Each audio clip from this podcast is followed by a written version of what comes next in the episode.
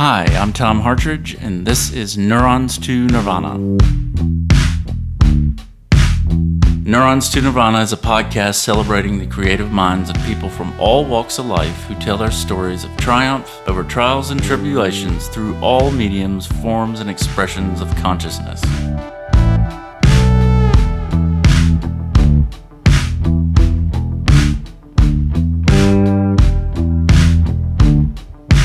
Hey, so I'm extremely grateful and thrilled, excited for the fact that I have here, I'm sitting in Ike Stubblefield's house or home studio. He is, of course, world-renowned for playing the Hammond B3 organ and also keys.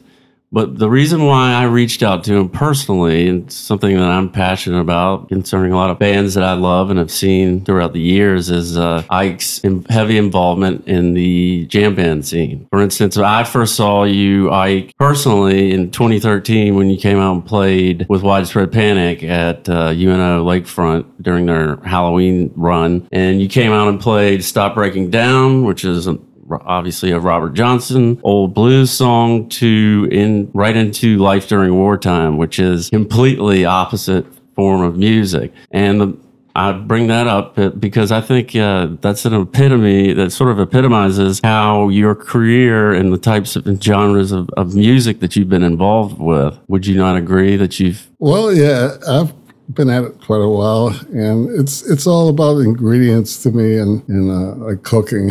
I use that a lot. Right. And in most cases, I probably haven't heard any of the material before. You know, learn it as I go. Well, the process is like, don't play. It's what you don't play. Right.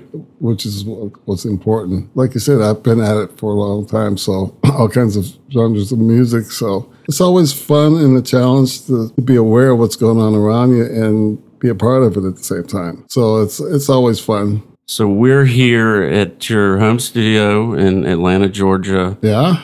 And regarding the jam band scene, tell us sort of how that came about when, I guess you had stated right when you moved here, correct? Well, I moved here the last part of 1999 and went right to work at a place called Cafe 290 in Sandy Springs, and had a once-a-month thing there with the organ trio. And within the first couple of weeks, Jeff Sipe actually popped in and sat in and played. Of course, we clicked straight away, and major magic happened. Right. Actually, the next time he came out, brought Kalimbutu with him. Of course, that was magical as well. And then I think Colonel Bruce was playing over at the Roxy in Buckhead doing a show, so Jeff wanted me to meet Bruce, so I met them over there at their sound check. As soon as I walked up to Bruce, we both said at the same time, God. And that kind of started, it's like I've known Bruce all my life. Right. But he was trying to guess my birthday and all this, and he didn't get one thing right.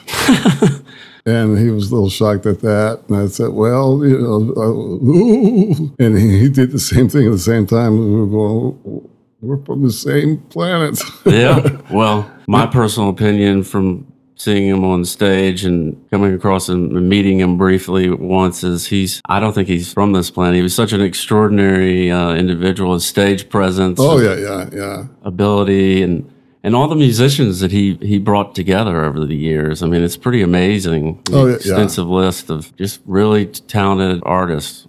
Jeff Sipe once said to me, if you get fired from Bruce Hampton, then you know you made it. If you get fired? Yeah. Meaning, basically, he would take people in, musicians, talented. The names go on and on, all the people he's helped get focused. And I think that he felt like he was ready for the next person, you know, when he knew that you had it, you got it. Or, you know, just in general, developing your own talent and knowing how to be creative. And it's also the business side of being on time and little things like that. So he really gave a lot of positive energy on being free to be creative. And once he felt you had that, then he, you know, let you go. Right. Moved on. Moved on. Yeah. Mentored another. And, you know, I'm basically the same, but in a different way, because, you know, we both come from a old school sort of concept of knowing how to work together. And some people just don't get that naturally. I mean, this business is not for everybody. Sure. You know, a lot of people enjoy it and they want to get into it, but it's just like any other professional job or creating a product. Mm-hmm. You know, it takes a lot of work and integrity and stuff like that that's attached to it. And a lot of people just think it's a, you know, fun party. You know, if you have a drink of Jack Daniels in your office job, you wouldn't be there very long. No, typically not, unless it's right. So, the era of the 50s or something. Right, but in any event, it's Bruce was really good with putting real good talent together. Yeah. So what was his work, speaking of his work ethic, what was his work ethic like, so to speak?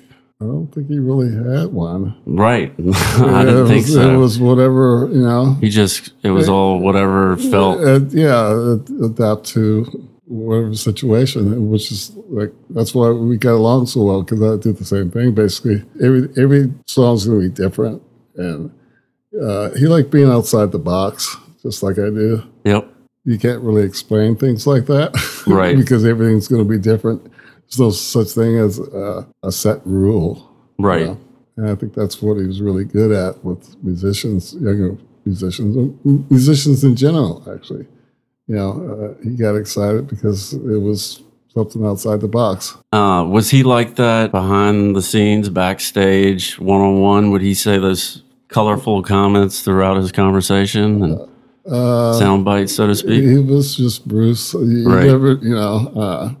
I mean, there was knowledge about everything he said, and, you know, very galactic intellect. Right. So it's, you know, you can't really explain, you know. If you could, then it'd be normal. Yeah. And it certainly was not normal. And when you had told me that you were there for his 70th birthday celebration, correct? I was there all day that day and performed with everybody that was there. And we were doing the encore set was about to start, and we were doing the after party at Terminal West. Right. So basically during the whole show at the Fox, I noticed Bruce was not. He was overheating and looked like he was out of breath and a little tired, and the place was packed with friends and family and musicians. And he turned to me and said, "You know, I can't top this." I said, "Oh," I used to call him B. Right. I said, "Well, B, you need some water, or, you know, just because you're supposed to come up on the next song, you know, you don't have to. You're not feeling well." You know, he was sweating and stuff like that. And getting toward the encore set, I said, "B, I'm not gonna. I better get over to the Terminal West because folks are already coming in over there, and I want to make sure everything starts on time there. And I'll see you over there." And he basically said, "Good, because I don't want you here on this last set anyway." He did say that? Yeah. But no, we were really close. Right. So we had our own communication thing. Sure. So I basically said, "Okay, I'll see you over there." And got over to Terminal West, and basically the band was just getting a little sound check, and the doors were open, people coming in. And we played the first song. I had my phone set up on the organ. I had it on so I could get updates. But I was going, something's not quite right here. And after the third song, I look down at my phone. I see a text from Warren Haynes. And he said, "Bruce fell on stage. We're not sure what's going on. I'll let you know." You know, of course, I walked off stage and kind of looked at it and tried to text him back. And I didn't get a response. So I played the next song. Then I looked down at my phone. It was from Derek Trucks' manager. Oh, wow. Blake. And said, "Bruce is gone." And so I basically went back up, didn't tell anybody what was going on, and because once you did that, everything would have been over. Sure. So we did what we were supposed to do, just keep playing. Eventually looked out in the audience, and everybody was getting their phones out and getting texts, right? And then I just said, okay, well, thanks for coming out. We're going to take a short break. We'll be back, that sort of thing. And then I told the band. And, of course, nobody believed it. And, sure. And then they could see it was real because everybody was on cell phones. And that was... and Jazz Fest was going on down in New Orleans. And I went down... I think that was on a Tuesday. I went down the next day, actually, Wednesday. Talked to Jeff Sipe, and those guys were playing at One Eye Jack's. I was... had a free day that day. I was starting my show on Thursday. So I went over just to see everybody. Warren was there, and Jeff Sipe, Altiel, Burbridge, and Kofi. Who played with them with Aquarium Rescue Unit. Kofi was there. Let's see who else. The guy from Snarky Puppy, drummer, percussionist. Krasno was there. And we all went up and played a set. But I put Warren and Jeff Sipe aside because I knew they were real close with Bruce, especially Jeff. And also Duane Trucks was there, too. And I put all three aside and said, look, Bruce is still with us. Let's, they're taking it pretty hard. Yeah. And let's just go out and do what we do. So it was a great set. Unfortunately, I didn't get to see his 70th birthday celebration with everyone there, but I heard it was an amazing show. Yeah, it was totally amazing, yeah. But obviously bittersweet. Now, I've certainly heard others say that... Well, for me, Bruce is not gone. I talked to him the other day about it. He still reaches out to you, is that it? And vice versa, yeah. Yeah, we had that connection. Yeah, I mean, I heard he's... has that type of spirituality or being, so to speak, always present. And, when I first met Bruce, I joined the Code Talkers for about almost a year. I think Bruce was living in Pensacola then, and that was with Bobby Lee Rogers and Ted Picchio, and the drummer moved to Nashville. And during that time, we played a lot of festivals, and Baxter Clemens... Yeah, sat down with Bluegrass and... He played with Jerry Garcia and Old in the Way. Right. Who else was on some of those? Jeff Mosier, played with him quite a bit. But I met all these people through Bruce and Jeff Sipe. Right. So the jam band scene was pretty open arms to me. Then it started going down to New Orleans quite a bit. Right. And it's a whole different scene there with Galactic and all those folks. And, have you played with them before? Oh, yeah. Did jam cruise a couple times. The last thing I wanted to ask about Colonel Bruce Hampton is a lot of people think that he knew that he was going to, that was going to be his last hurrah, so to speak. Did you ever get that sense of that? Well, no, because like I said, he still lives on with me. So, of course. But he was giving me some signs that... I mean, I talked to him every other day, for years. Right. I was saying, Bruce, you need to slow down a little bit, which, we all do that when we're working. Like, the show must go on sort of thing. And I'm 66. I think Bruce was just turned 70 then, right? Yep. And I was 65. So... So I know what it feels like for me when you're touring a lot. And that's why I don't tour a lot as well. Right. I got all my licks in late 60s and 70s. I'm sure it took a toll or was very grueling. Well, yeah, it was a little easier then because I was younger, but I also, at a young age, learned how to be creative in different, stuff like film scores and putting songs in movies and go around the globe speaking at universities about music and Hammond B3 organs and things like that. So I really never enjoyed playing out live, even as a kid. Really? Because why? I don't know. It was just one of those things that it was natural for me to play. That's why when people see me, I'm not like jumping. I'm not all that excited to be. I don't look like I'm a performer. Right. I just focus into my zone. Focused. Yeah. And I'm totally focused. Right. I mean, I don't have to. You don't look out at the stage? I don't look at the musicians because I can feel them. Oh, wow. It's all intuitive. Yeah, unless they need help with a cue or something like that. Right. Because I can feel that as well. Yeah, you know, my whole thing is like shapes and colors. I don't know any chords. C major chord, I don't know where it is unless I hear it. You don't know how to read music? Totally not. I never did at three, totally by ear. And well, you certainly couldn't tell. Well, tell. What do you mean? I'm just saying, as talented as you are, what you're talking about is it's all instinctive, intuitive ability, colors and sounds, as opposed to this regimented. But we all have, looking at notes on a paper. That we all have that talent, right? To do that. It's just a matter of being aware of it and the fear factor of not knowing, right? As all your worst enemies of being able to do anything. Sure. So, and actually I teach that with music ear training. A lot of cats come to me, and girls come to me wanting to get outside the box. They're just playing the same scale. Sure. In most cases, it's the fear factor of making mistakes or being in a comfort zone. Right. You know, because you're thinking. And music's not about thinking, it's about feel. And there's no right way to do it.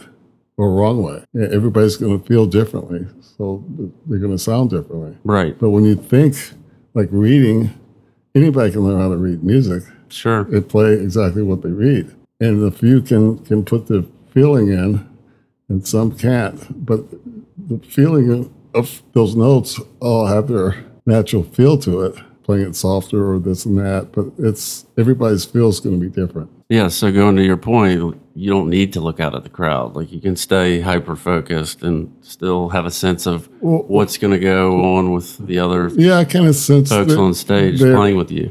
I can sense the audience vibe of what's working. Right. And how to, you know, kind of make it fun. Yeah, I don't put that much energy into trying to do one thing or another. It's just a matter of... right.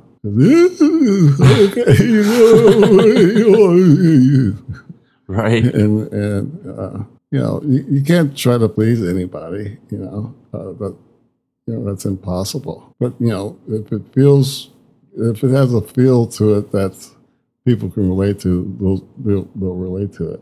That's generally, you know, when it works or best. I mean, I've played a song or show and very little response of like dancing or facial expressions. Sure. Or, you know, when I do, you know, and at the end of that, there's like tons of like, wow. You know? Yeah. But that's all, you know, that's kind of the basis of what I said about when I first started, it's kind of, I always had to go to the bathroom when I was on stage. I'd go 20 times. Oh, really? Was it nerves or why do you think that was the case? Well, I don't think it was nerves. It was just that I was always so focused on my parts without thinking. I mean, this is, you know, nothing has anything to do with thinking for sure. Me. It's just adapting to the feel of what I'm not supposed to play. I don't hear that I should be playing or doesn't need something. Right. You know, and this is when I first started back in the day. But I mean, I got that whole science down now, so I can go right on stage with just about anybody. It doesn't matter what style of music, and know what not to do, and learn the color and shape. Yep. And then going back to, it doesn't matter if you see people not even bobbing their head or dancing; it still could be a great show. I mean, if people aren't dancing heavily at per se, like a jam band, like Widespread Panic, then you might wonder. But for instance, one of the bands that you played a lot with, Government Mule, you know, there's not a lot of dancing per se there, but... Oh, no, that's one of my best bands. But that's really one of my favorite bands, one of my favorite bands as well. Don't get me wrong about, you know, audiences not responding and, yeah, I mean, they're always dancing. You know. Right. You don't have to move to dance. You know, playing with those guys, I mean, everybody's there to see those guys, you know. But when I do a guest spot with them, I'm one of those guys because that's what I'm hearing. Right. You know? Don't know any titles.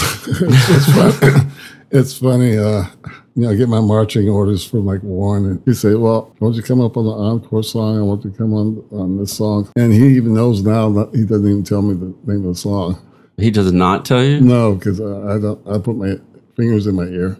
Okay. I don't want to know.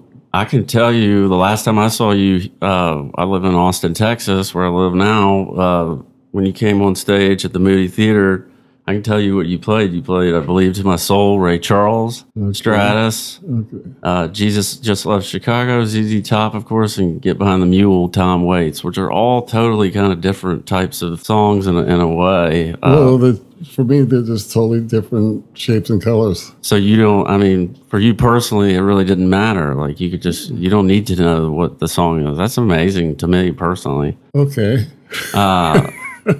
Because not a lot of people have that ability. You know, it may come at ease for you, but I just think it's a very everybody's cool different. Gift. Everybody's different. And yeah, it is a gift, I believe, but I just don't think about it. It's just second nature. Yeah, second nature. Right. So, what? No, nothing, just. Ew. Ew. What's ew? It's a different language from a different galaxy. Aliens.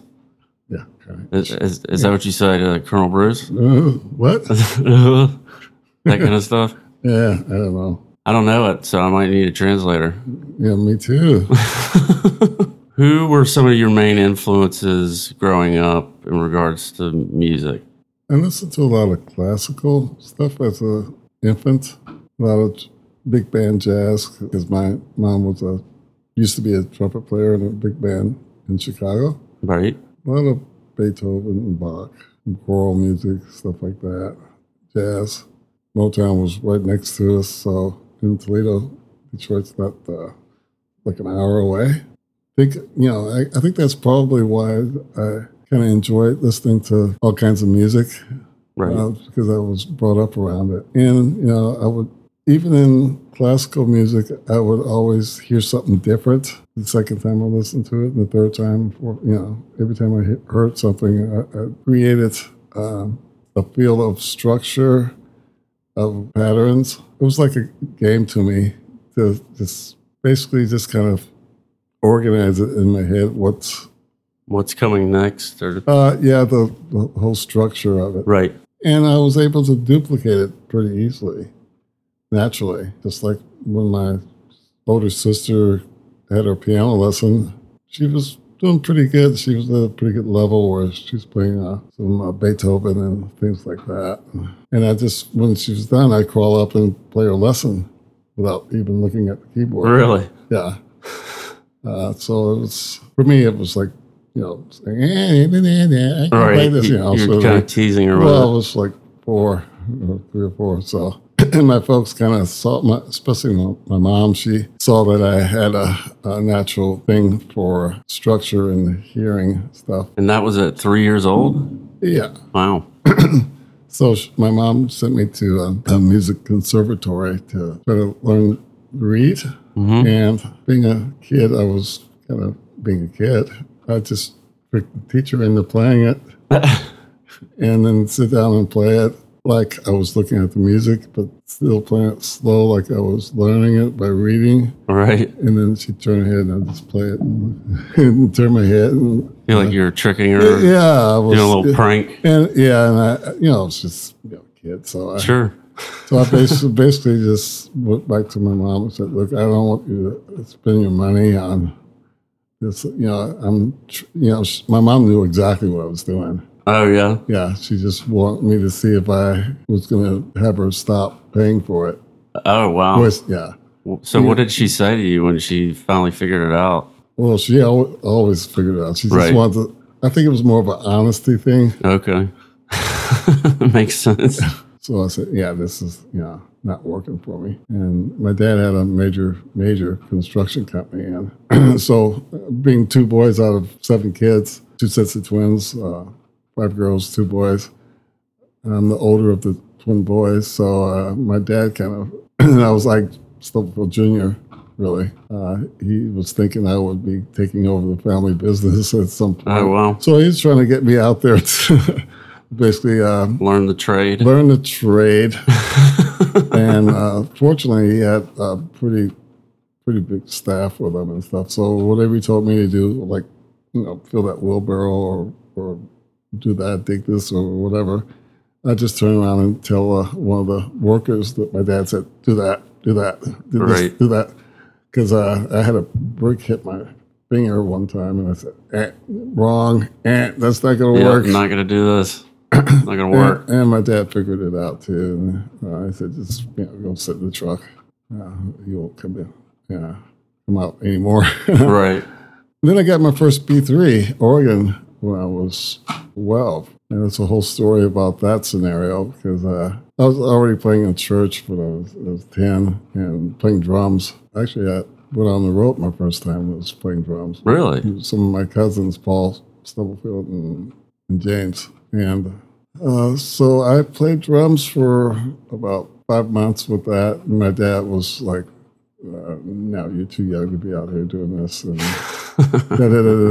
and so after playing in church and then going up with friends in Detroit and seeing this place called Baker's Keyboard Lounge, and Jimmy Smith, Jack McDuff, all the major organ players at that time, Groove Holmes, that I already kind of knew some of the musicians up there from family and friends and stuff like that. And of course, my cousin Clyde Stubblefield, original drummer with James Brown, he kind of pointed me in the right direction. But he was that's all he knew was the James Brown thing, which is great with. Yeah, of course. But he didn't know about rock and roll or any, bluegrass or anything like that, or jazz. I only knew about some jazz, but right. Just not nearly as vast as you've done. Well, he's from a different era. Sure. Right? It's the 50s and early 60s, yeah, right? But I basically knew that I needed a B3. So I'm coming from a big family, like I said, 5 girls and 2 boys. I wanted one for Christmas. And this was it was in April when I started pushing for one. Started making requests. And because my birthday's June 7th, so I kind of mentioned it going into that, and they said, "There's no way we're going to spend that kind of money on just you when we got, So did you start picking a parent? Like, would you go to your mom on the side and say, please? Mainly went to her because she was a musician, originally, and it had to be both of the choices. So I basically what I did was I just started not. Let's say I have my B3 by Christmas. I'm not talking until then. So I gave him the silent treatment from. You gave him an ultimatum. Put your foot down, so to speak. Basically, I just did not speak to him for 6 months. Basically, when you were 12. Yeah. Wow, that's hilarious. That's. They were laughing for the first week. Yep.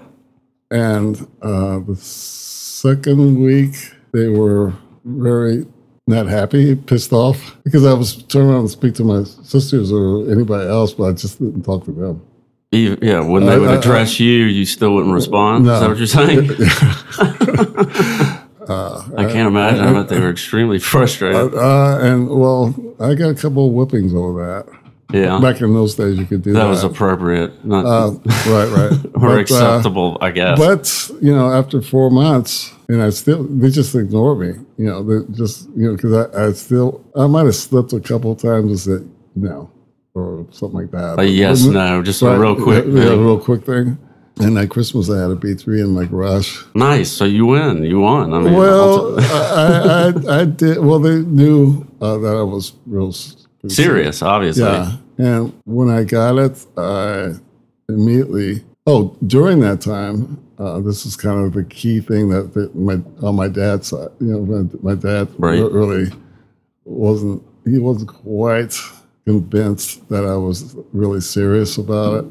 Why do you think he thought that? Well, because initially? I tried to hitchhike to California. Oh.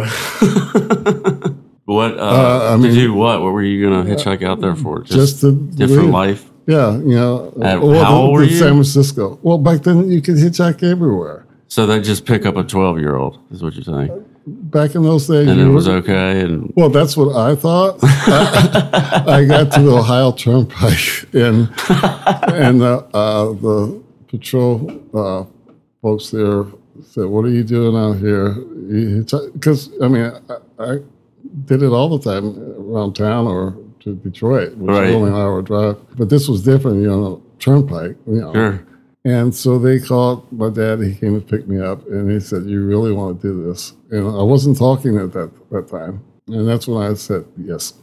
Did you tell him you were going to California, or did you just say yes? Well, I told the patrol. Oh, okay, person, so that's everything. How he found out. Yeah. I said, "Look, I'm not talking to my folks." I told the patrol. You gave him a heads up. If my dad's about to show up. I told the patrol guy exactly what my dad was going to ask, and so I gave him. That's hilarious. That's great. So he was, but he finally gave up, and then when I did go out, they kept me on allowance to make sure I was going to be okay until I was like 24, and of course by then I've been all over. You were already well on the road. Yeah, but I let them do that just to make sure they really understood that I was not, I'd be okay. Right. And then I was living in San Francisco, and I called my folks up and said, "Look, I need you to come out here. I bought you a ticket to fly out. It's on me." I flew them out first class to San Francisco, limo to pick them up, bring me. I lived at the top of Twin Peaks.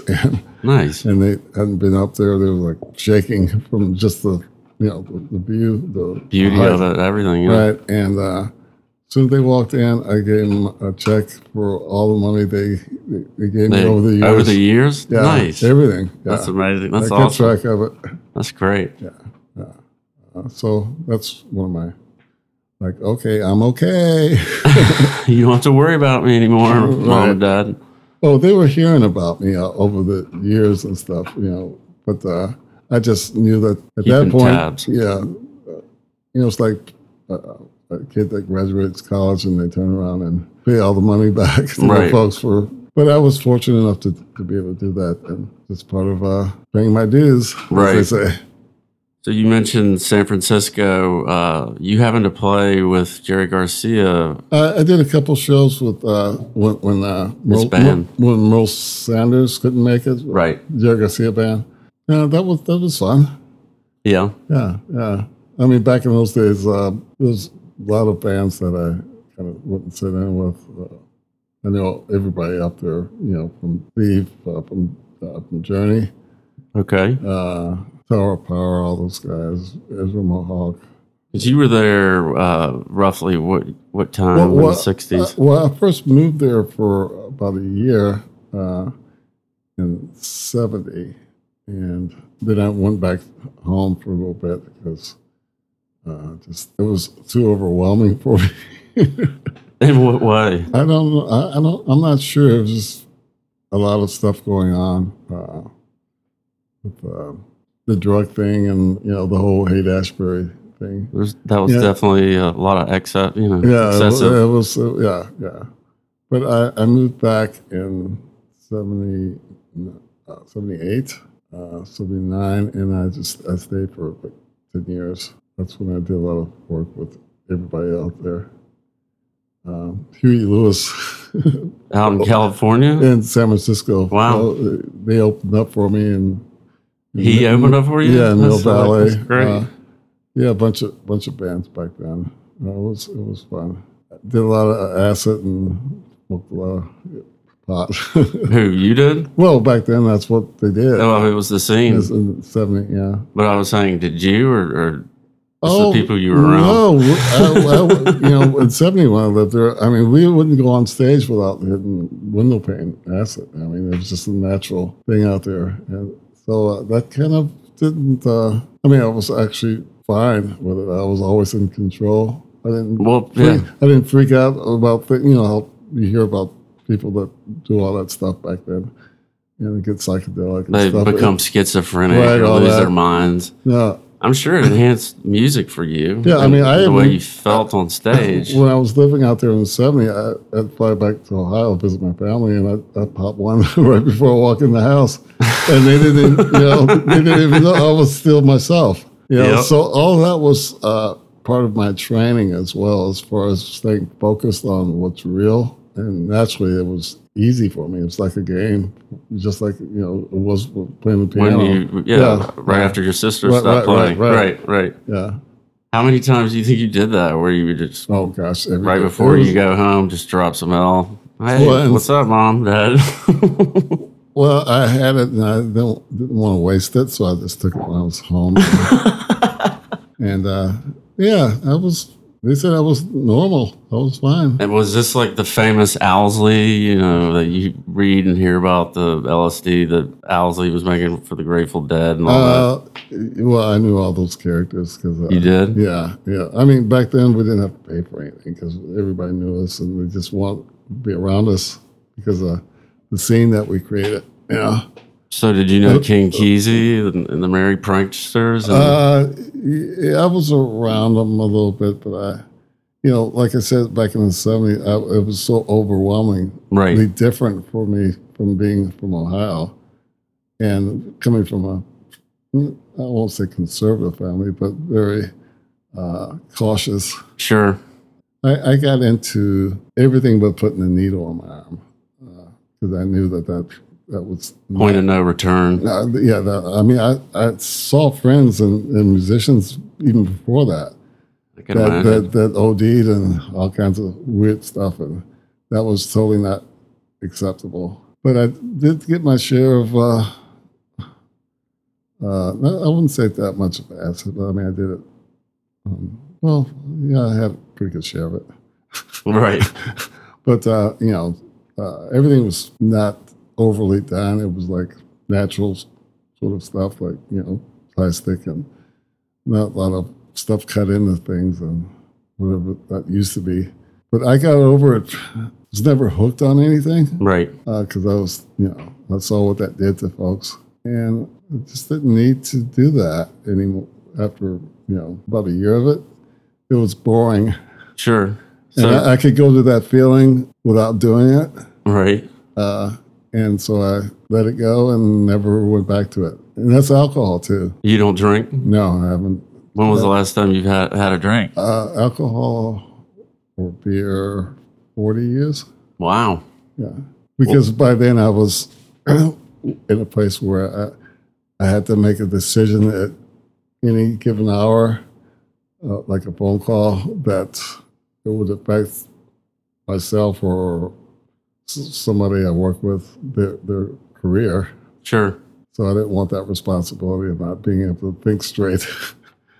And plus, it was... You probably liked feeling in control to a degree, right? And not acting like an ass. I never act like an ass. Well, you know what I mean. I'm just saying, it's totally... Being on LSD is, for what you were saying, as far as creatively and expanding your mind, both musically and just intellectually, is completely different than getting shit-faced and then going and playing, is what I was kind of saying. Yeah, I didn't like the feeling the day after, and, it's cloudy, and it was called a hangover, right? Right, of course. And that had to go pretty quick. That was, not working for me. Did you get caught up in the disco era as far as like cocaine? Did you? I was around all of it, but by then I was totally over it. Right. I mean, I used to do Studio 54 and just have a soda. Really? Yeah. I mean, were you the only person in Studio 54 just having like a soda? Absolutely. I can imagine. I've heard that that place was a total shit show. Oh, yeah. Access to the nth degree. People just. Yeah. Were there people, fucking next to you or 3 feet away? Oh, yeah. It was everything they said it was, and probably more. Right. But, it was more political to be seen there. And most people, my friends and stuff, knew that, I wasn't. You were never into that. That wasn't your thing. No. Yeah, I'm more private than, and I think that's kind of what happened as far as when I started playing out in concerts and having to go to the bathroom or something. Right.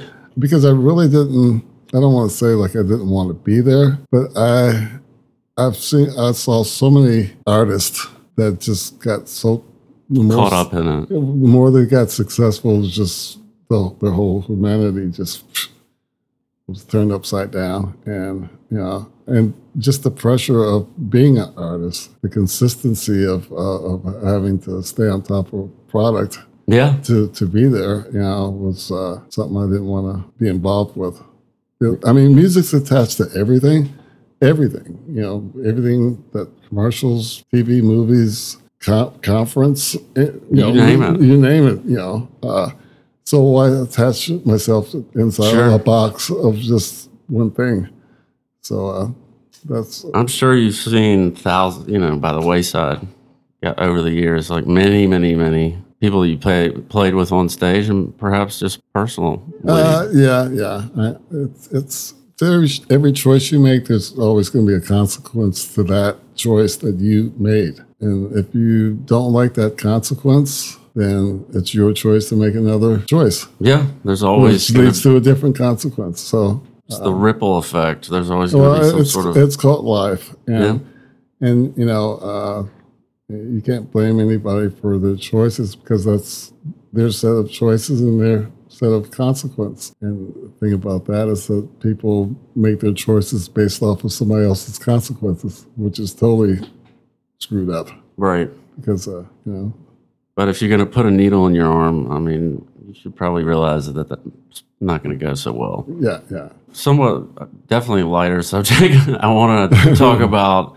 I've read that one of your influences that you really liked was Frank Zappa. And just tell me a little bit what struck you about Zappa.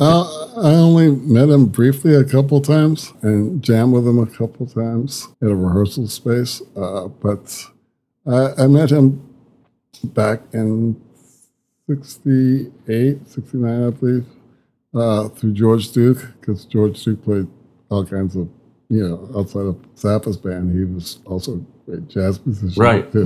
And he introduced me to Zappa in L.A. when I was out there doing a session, I believe. He said, this is Ike Stubblefield, and second thing out of Frank's mouth was Icky the Lethal Bloods. And I didn't know what the hell is that? Yeah, well, George was like, Dookie was kind of like, Ike Stubblefield. But he knew Frank, so right. And I didn't think about it any more than that. And I actually went off to the side and spelt my name and then put it up to the mirror, and it said Icky the Lethal Bloods, looking at it through the mirror. Right. So he said my name backwards, like within hundredths of a second after I was introduced to him. He immediately just like that. Yeah, I was like, Icky the Lethal Bloods. Now that's kind of Colonel Bruce.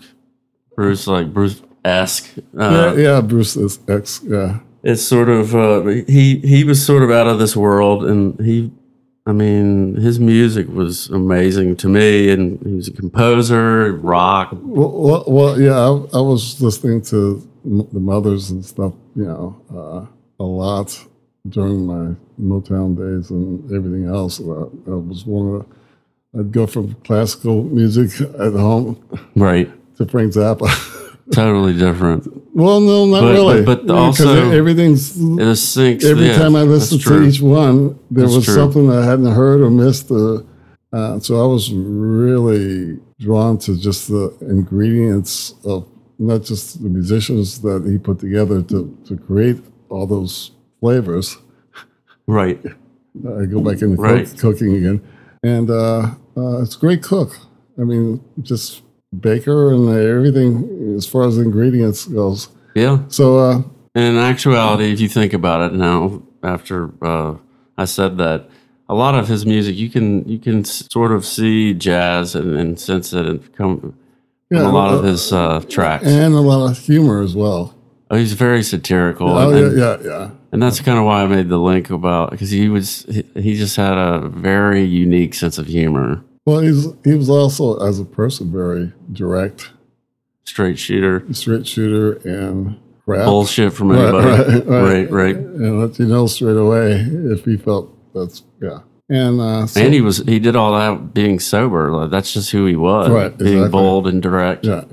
The most psychedelic thing, because I've read he never really did drugs, but he purposefully kept himself up for 7 days just to see what it would do and hallucinate. Well, it was the same thing as naturally, you know. Yeah.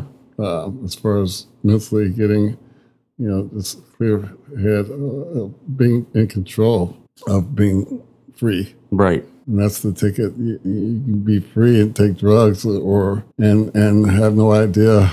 right. What the hell just happened? Right, and all that stuff. If you're in control of it, then you can act normal and still go out there. And Steve Jobs did acid. Oh yeah, yeah. Lots of major like genius type folks. Yeah, did all kinds of things like that, but they were in control of how to use it. They didn't do it for a party. It's set and it's set and setting, as I say, you know. Yeah, right. In regards to kind of the jam band scene these days, I mean, you played with Derek Trucks, Susan Tedeschi. You're good friends with them, correct? Yeah. The whole Trucks family, actually. Duane, when he was, I guess, getting ready to graduate high school, I had Bernard Purdy come down a couple times, and I asked Duane, I said, because he was coming over to Atlanta a lot right when he was getting ready to finish high school, and I told Chris, his dad, I said, well, if he graduates, I'll give him a graduation gift. And so he did, and I had Bernard Purdy come down to Atlanta and gave him a one-on-one drum lesson. Nice. For 2 hours, and he videotaped it. And this was for, he was 18. How old was he when this happened? Teenager? Yeah, I mean, he's not that old now. He's still young. I guess whatever age you graduate high school. Right. And he never forgot that. It was like, he was so excited about it. But, you know, Colonel Bruce, you know, really helped him a lot as well. It was Bruce's band. But he was already naturally talented. Right. Yeah. It was, I think, between Bruce and I and a few other people who were just basically trying to get more information, colors and shapes. Sure. And you know, Duane was already into, you know, jazz. Yeah, his style and feel was already there. Yeah, it's good kid. Yeah, no, I think he's a great drummer for sure. He's with Panic now, right? Of course, yeah. He's done an amazing job since he's joined. He joined end of 2013. Yeah, him and Jimmy play well together. Very well. So you know, obviously, you're friends with Jimmy Herring. Oh yeah, I'm on all of his solo records. Which I've listened to, or you played before we started this. They're pretty amazing. I mean, it's just cool to. It's very interesting how you and Jimmy can play all sorts of different types of. It's not just Widespread Panic, or Jimmy's not boxed in. You're not boxed into one specific type of or genre of music. And I've always thought that was an amazing talent, and I love to listen to it. It's fun. It's good stuff. And then, of course, one of your how many times you played with Mule? Oh gosh, I can't remember. They're going to be here in October. I'm going to be with them as well. But I've caught up with them, and I've done the Christmas jam and the pre-jam. Played with them in Austin, Texas. Oh, of course, Georgia Theater. When I lived in Athens, every time they came there. Yeah, I actually saw you for their 20th anniversary there. Marcus King was up there. Oh, right. I remember Marcus back in when I played Greenville. He used to come and sit in with the band. How old was he at that point? I think he was probably about 16, 15 maybe, something like that. I can't remember. So another one that you met at a young age. Like, did you meet Derek Trucks as well? Yeah. Yeah, he was. Yeah, because he got in the scene, of course, when he was like 12. Sure, of course. Yeah, he was virtuoso. And then, how long have you? I mean, did you know Warren Haynes? How did you start playing with Mule? I think it was actually at a festival. I think it was with the Code Talkers. They were playing on another stage or something. And I went backstage with Colonel Bruce, to the Government Mule. And I met Warren then. But I didn't actually play that show or sit in. Right. And I met Danny, and Danny and I knew a lot of the same people up in New York from back in the day. So Danny and I kind of connected. You and Danny Lewis? Yeah, Danny Lewis. And I think it was Georgia Theater. I went over and they called. Actually, it wasn't Government Mule that time. It was Warren Haynes band, right? With Terrence Higgins from New Orleans on drums, which I played with all the time. So I think that was the first time I played with Warren without Mule. I've always been a guest with him anytime I'm around. So, yeah. So it's one of my favorite bands. Yeah. One of mine, too. Mule, yeah. So I think basically I like them a lot because you never know what they're going to play. They're so unpredictable. I saw them last week. They were playing Pink Floyd. Yeah. To B.B. King. And Van Morrison. They covered Van Morrison. And that's kind of how I think, so. Right. Well, as far as coming up, where are your shows, for instance, November? You mentioned you're going to be in the Tabernacle for Mule, yeah. Late October. So, 27th, I believe. And, I just got locked into New Year's Eve in Asheville, North Carolina with Larry Keel. Larry Keel, nice. Yeah, and... I'm not sure who else is on that festival thing. I think the first set's a Bluegrass, and then I'm playing the second set. Jeff Sipe's on drums on that, and a few other people. Right. But that's going to be fun. It's going to be cold, but it'll be fun. It'll definitely be cold. Up in the mountains in January. Right. And,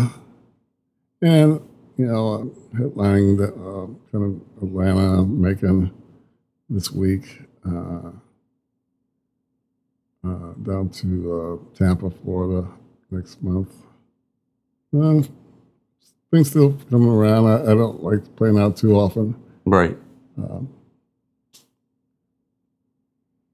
Working on a couple new CDs. Who's playing with you on those, or who are you collaborating with? Well, one's going to be a solo CD. And I think Warren's going to play on a couple tracks. I have a CD that I started years ago. It's an Ike Stubblefield and Friends CD. And I think all the tracks are done on, it's called Georgia Line. It's with Derek Trucks on guitar. That's on that CD. And just product. I got looking at a couple scripts right now for a movie, put songs in. Really? Yeah. So. And you've done that in the past. Oh yeah. Composed for TV shows and movies. Yeah. I've gotten Grammys. Most of my Grammys are from that. How many Grammys do you have? I was over the first one, but 6. I have 6, but they're all from like Georgia or Moroder, from film stuff. Right. Mostly stuff from out in California. Did all the music for Hooked Phonics, won an award, something. It really wasn't that hard. Top Gun was the Giorgio Moroder. You did that? I played keys on most of that. Oh, wow. Yeah. It's a fun fact. Yeah, so I got actually a Grammy for that. They won an Oscar as well. But I didn't get an Oscar for it. You didn't get one? It didn't go that far into the mix. Come on. But I did get three of the Grammys for films, getting songs in movies. Which were performing? What were the other 3 that you were? Oh, gosh. One was a documentary. I don't remember titles. Like I said, after the first one, they're all... Right. They're all like, okay, another plaque. Sure. Yeah, I'm not, I don't like to be in the public eye. Yeah, that goes back to what you were saying earlier, as a kid. And when I start getting in that, I disappear. I switch over and do jazz or it's just, I have to sing about being normal. Right. I got tons of people out there that are very good at what they do that I'm not good at, and that's the whole trick of staying consistent. Sure. As to know what you're not good at, and you know your strengths and stick with it. That way you don't have to jeopardize your integrity. You know, if it's something that you don't like doing or feel ashamed to do, there's other people out there that know. Right. And that's what they're about. Well, you just mentioned integrity. What's your take on how the music industry, and whether here locally where you live in Atlanta or Champaign scene, or even further, the entire industry? How do you feel about it? Well, it's a business, and business, it's all about product, and product changes, and some stays the same. You know, it's no different than anything else. You know, people, you know, get excited about something, then they get bored with it, and then something else comes out. Moves on to the next thing. Right. It's another fad. Yeah, and, you know, so there's no, you know, right or wrong way of enjoying yourself. If you like, it's not for everybody. If somebody likes this, you know, and they don't like that. Too. Yeah, of course. If everything was the same, then it would be really boring. Life would be boring as hell. Right. Why do it? Whether I personally like things, of course, there's some stuff that's not part of my makeup. Sure. Or don't understand. You know, and I'm from the older school, too. So sometimes it's pretty challenging to relate to common sense not being there. With the younger generations? Or just in general? The older generation as well. I mean, them not understanding that it is a different time. Sure. You know? I mean, I know musicians and professional people in the business that, you know, they won't touch a cell phone or email or anything like that, and then they wonder why they're not getting gigs or getting a call. Yeah, or that nobody's in control because it's... Sure. And then there's younger kids that don't even know what president's on the dollar bill, or even worse, like who's the president, or what's the capital of their own state, or whatever. Yeah, right, like, exactly. There's a lot of without having to Google it. So, well, do you think that's going to affect the industry in a very harmful way, or do you think it'll just sort of work itself out? The industry as a whole hasn't found its way out of a lot of stuff yet. I mean, it's music business the way it used to be is way gone. In what way? Well, it's, you know, no more record stores. There's no more. Everything's done. Nobody really buys whole records, albums anymore, or CDs. You know, everything's like. Some people buy vinyl, but yeah. Yeah, but because that's sort of nostalgic or... Yeah.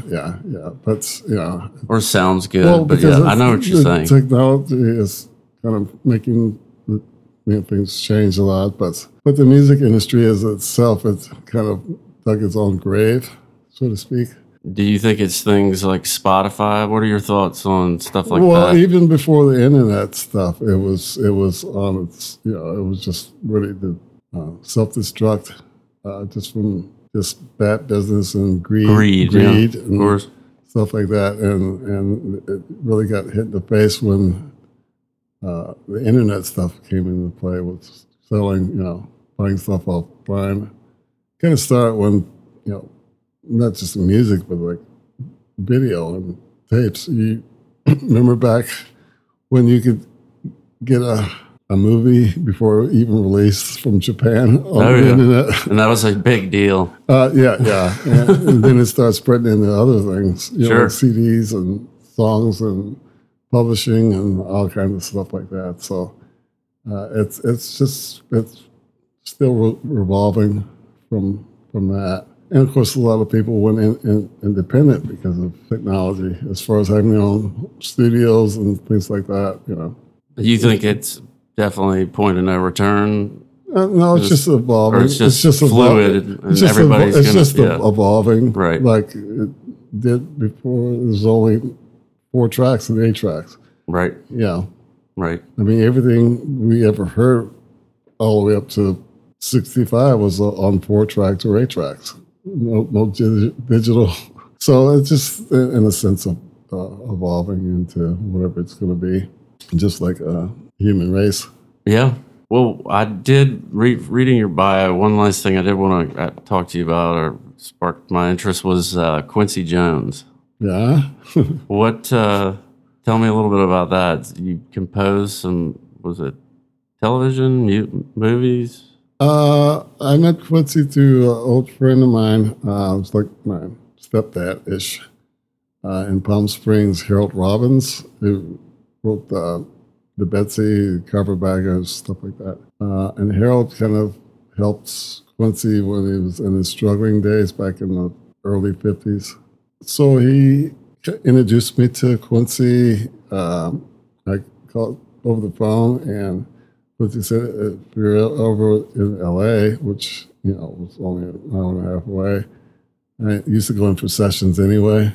He said, stop by. You can have a chat. Right. And all this was because of Harold, you know, he kind of helped him out over the years, and they were pretty close in the relationship.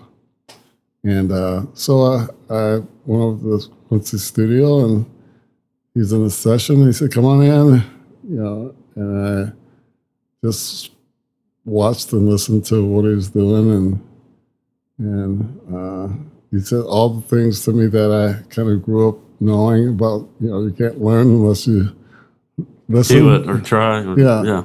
Can't learn anything by talking. You learn by listening. And just his placement with the way he produced and things like that. So we hung out quite a bit in the studio, jammed a little bit, did some jazz stuff. He showed me some chords. Oh, nice. Some other fingering ways of doing stuff.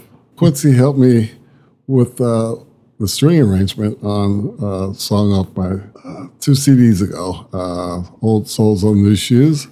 And the song was called Love Dance. It's been covered by a million people. I think Nancy Wilson did a version. So I thought, well, you know, this is a perfect song for Quincy, because I want that kind of lush, soulful, but still cleverly arranged. Right. What Quincy does, he's famous for that. It being a cover song that everybody pretty much familiar with in the jazz scene. So I asked him if he had time to do that, and he sent it back like 2 days later. Yeah, he apparently has an amazing work ethic. Just driven. Yeah, and so it worked out great.